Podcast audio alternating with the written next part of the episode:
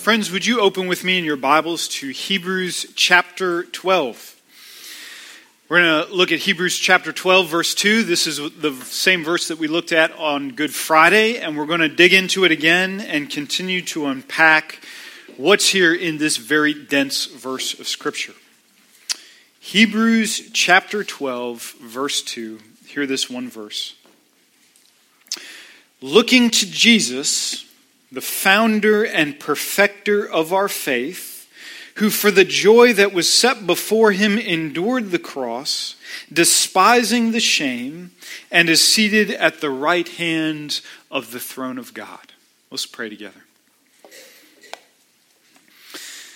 Heavenly Father, I pray for our church and all churches, Big C Church, that gathers this morning around the globe to celebrate and to worship the risen and the reigning Son.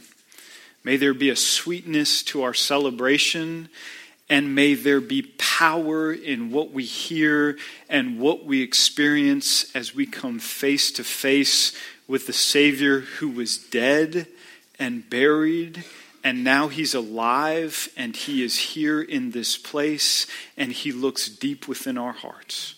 Give us communion with him, we ask in Jesus' name. Amen. I just read the phrase, for the joy that was set before him. All we're going to do this morning is look at these six English words and unpack them together for the joy that was set before him. If you don't hear anything else this morning in this sermon, this is what I want you to hear. Today is the day of Jesus' joy. Today is the day that makes the Son of God happy.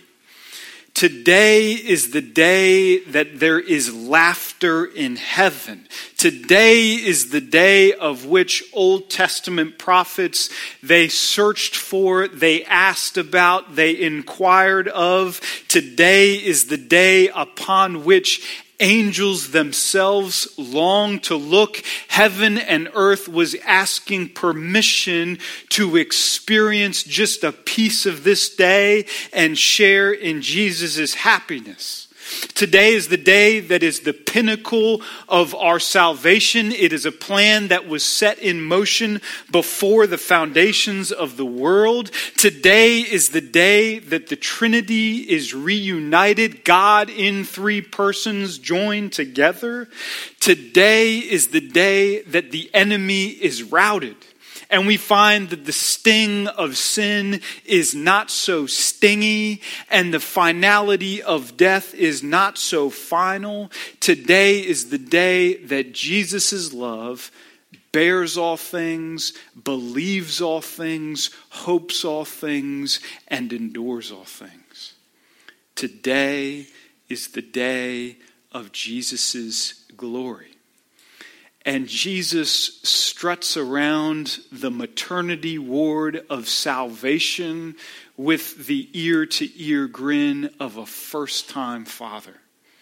Today, Jesus is happy. He's irrepressibly, inexpressibly, unconditionally happy today on Easter Sunday. Forget everything else, but do not forget this Today is the day of Jesus' joy. We say that, but we're getting way ahead of ourselves in this passage because I think to understand these six words well, we need to ask ourselves two very important questions. Number one, we get that today is the day of Jesus' joy. What is that joy? What is Jesus so happy about? And secondly, in what way was this joy not already in Jesus' possession? Why does Hebrews say it was a joy that was set before him? It was out in front of him in some way. So I just want us to answer those two questions. First, what is Jesus' joy? What makes Jesus so happy today on Easter Sunday? Really, the end of verse 12 tells us when it says, Jesus is seated, seated at the right hand of the throne of God. That's where Jesus is. He's risen from the dead, he's ascended to heaven, he is seated at the right hand of God. Now, in that little phrase, you pretty much have a summary of where the Bible has been heading from Genesis to Acts. It's been leading towards this great moment. And the story of the Bible from Genesis to Acts goes something like this You and I have run from God. You and I have run away from God. It doesn't matter if we grew up inside the church or outside the church all of us, every one of us, have run from God. If we grew up outside the church, that running, that sin, it may appear, appear, dramatic to other people. It may have been very noticeable to the people around us that we were running from God, that we wanted nothing to do with God. If we grew up inside the church, it might be more difficult to see because our body did churchy kind of things with each other, but our hearts from the very beginning resisted God and ran from God, even if no one else in our church family knew about it. The Bible is unequivocal on this point. Every human being in this room was born running. We came out of the womb and we shot off like a racer in the opposite direction of God because our hearts naturally want nothing to do with them. It's not a coincidence then when we open up our passage and we find that Jesus' salvation, what he is planning to do, is likened like a race that is set before him because the Bible is saying that Jesus hit the ground running too. We were born running, but Jesus came into this earth running because he is chasing after us. Whether we are churched or unchurched, whether we have this visible rebellion or it's internal and it's apathy and it's callousness against the Lord, if we have spiritual eyes to see in our flight away from God and we could look over our shoulder, we would notice that Jesus was born into this earth running, chasing us in our rebellion. Both of us, both groups of people, need a Savior.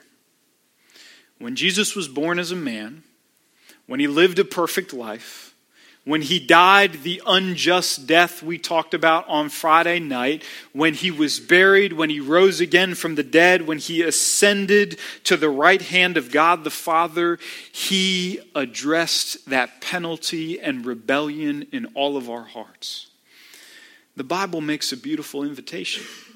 It says, no matter who you are, churched or unchurched, running in visible ways or running in invisible ways, God makes this offer of salvation to every single one of us.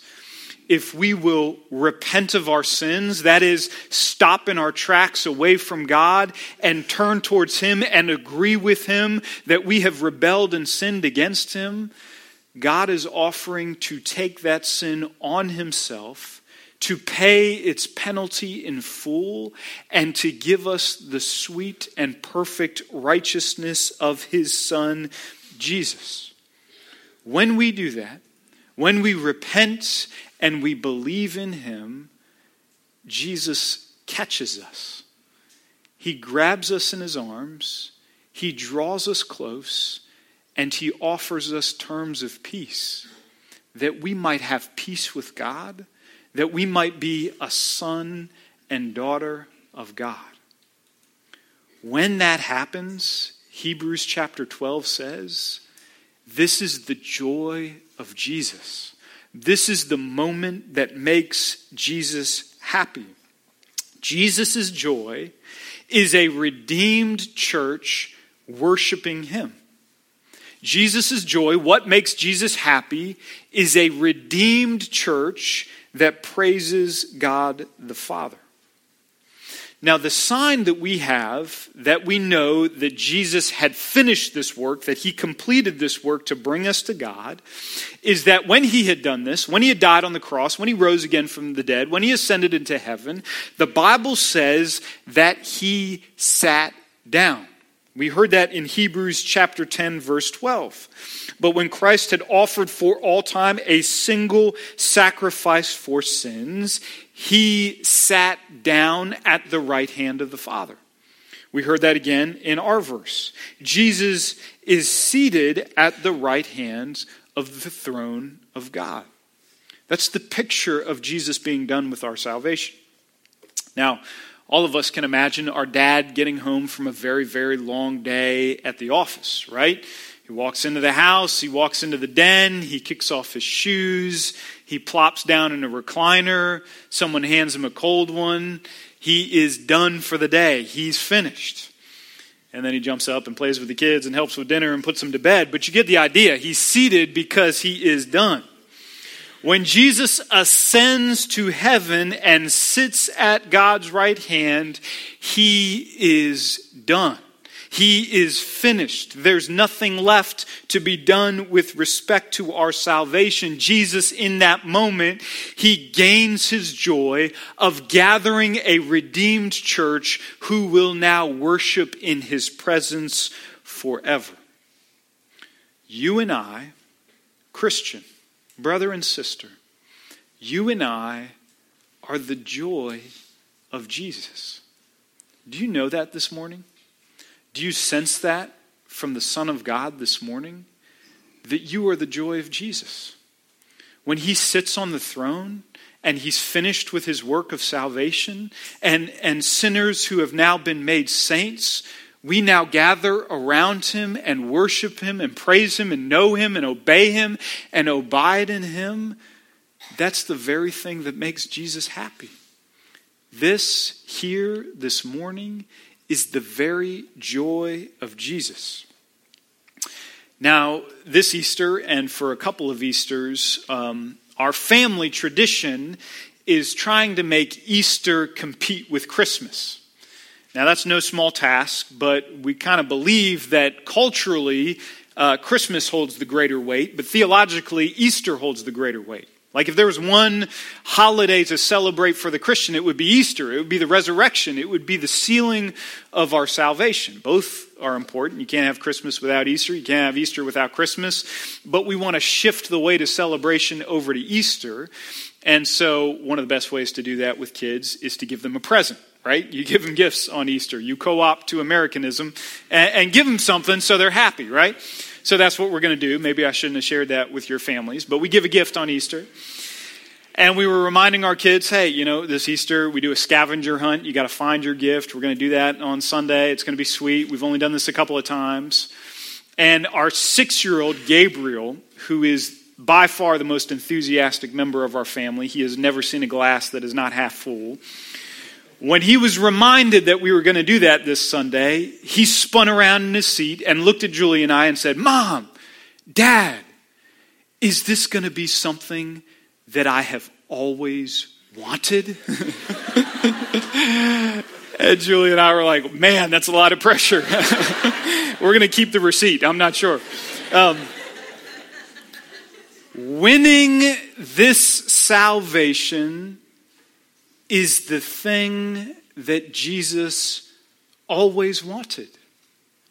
It's the thing he always wanted. It's the thing he started before the world was even created.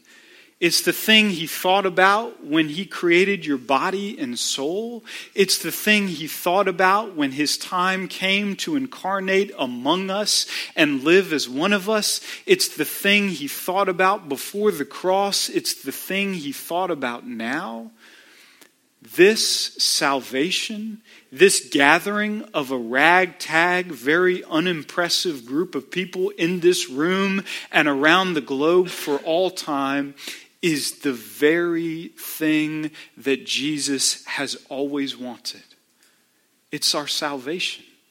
It's abiding you and Him together as one and enjoying communion with Father, Son, and Spirit. This is the joy of Jesus. This is what Jesus celebrates. Now we have a second question that we want to ask. If that's Jesus' joy and that's what makes Jesus happy, our second question, according to this verse, is in what way was this joy not already in Jesus' possession? Why does our verse say, for the joy that was set before him? In other words, it's not something that he had, it was something that he was going to get. Why does it say that it was set before him? Well, the answer is kind of obvious because leading up to Good Friday, before he actually died on the cross and Easter Sunday, Jesus' joy of gathering us together, it wasn't fulfilled as it was going to be fulfilled. He hadn't died yet. He hadn't been buried yet. He hadn't been separated from his Father yet. He hadn't risen from the dead yet. He hadn't ascended yet. He hadn't sat down yet. And so, as the Hebrew uh, writer is saying all these things, he's saying Jesus' joy has not yet been secured in his possession as it will be because it hasn't been finished. And so, his joy is in the background and the cross is in the foreground. Now, the reason the writer to the Hebrews tells us this is not to just get the timeline straight. It's not so that we can read this and say, okay, I think I got it. On Thursday, he didn't have his joy, but Friday, Saturday, Sunday, then he did have his joy. I, I get how the timeline works. I don't think the writer to the Hebrews is making a chronological point. I think he wants to make a point of comparison. I think this is what the writer to the Hebrews is saying. He is saying that Jesus' joy was weightier to him than his suffering. Jesus' joy was weightier than his suffering. Friday night, Good Friday, was a very dark evening. We gathered here in this space to slow down and to, with the writer to the Hebrews, obey the command look to Jesus. And when we were looking at him, we weren't looking at Jesus as a baby in the manger. We weren't looking at those wonderful times of teaching he had with the crowds. We weren't looking at Jesus as a great and mighty healer. The writer to the Hebrews forced us to look where we don't often want to look, and that is at Jesus who endured the cross and despised its shame. The cross broke Jesus down, body and soul. It was an instrument of torture, a slow death for Jesus to endure. And it was also an instrument of humiliation for Jesus' soul to bear up under. The cross broke Jesus down, body and soul. But, but the writer to the Hebrews gives us a little window into what is happening here. Because in Gethsemane, even as Jesus is praying, Father, if there's any way, would you take this cup of wrath from me? Even as he prays that prayer, Jesus thought of something more than the cross at hand. He wasn't just thinking about its pain.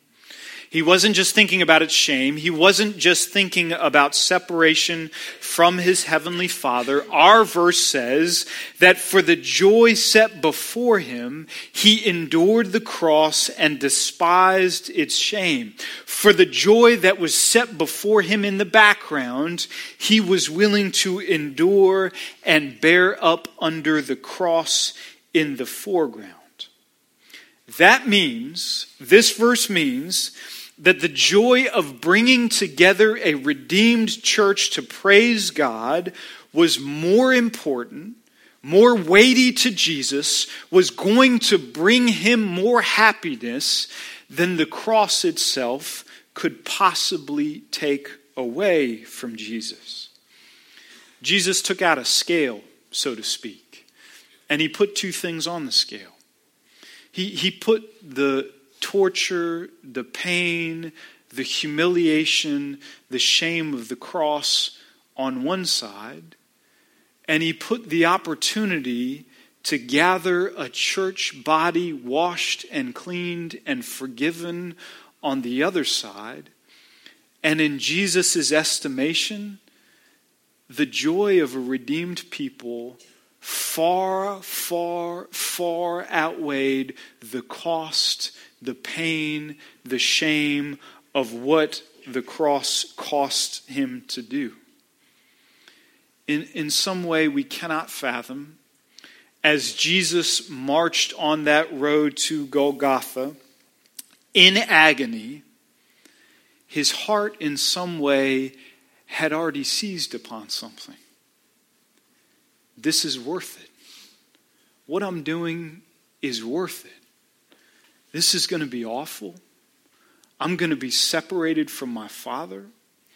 I'm going to have the very people that I railed against in my preaching now feel that they have the final word against me in my humiliation.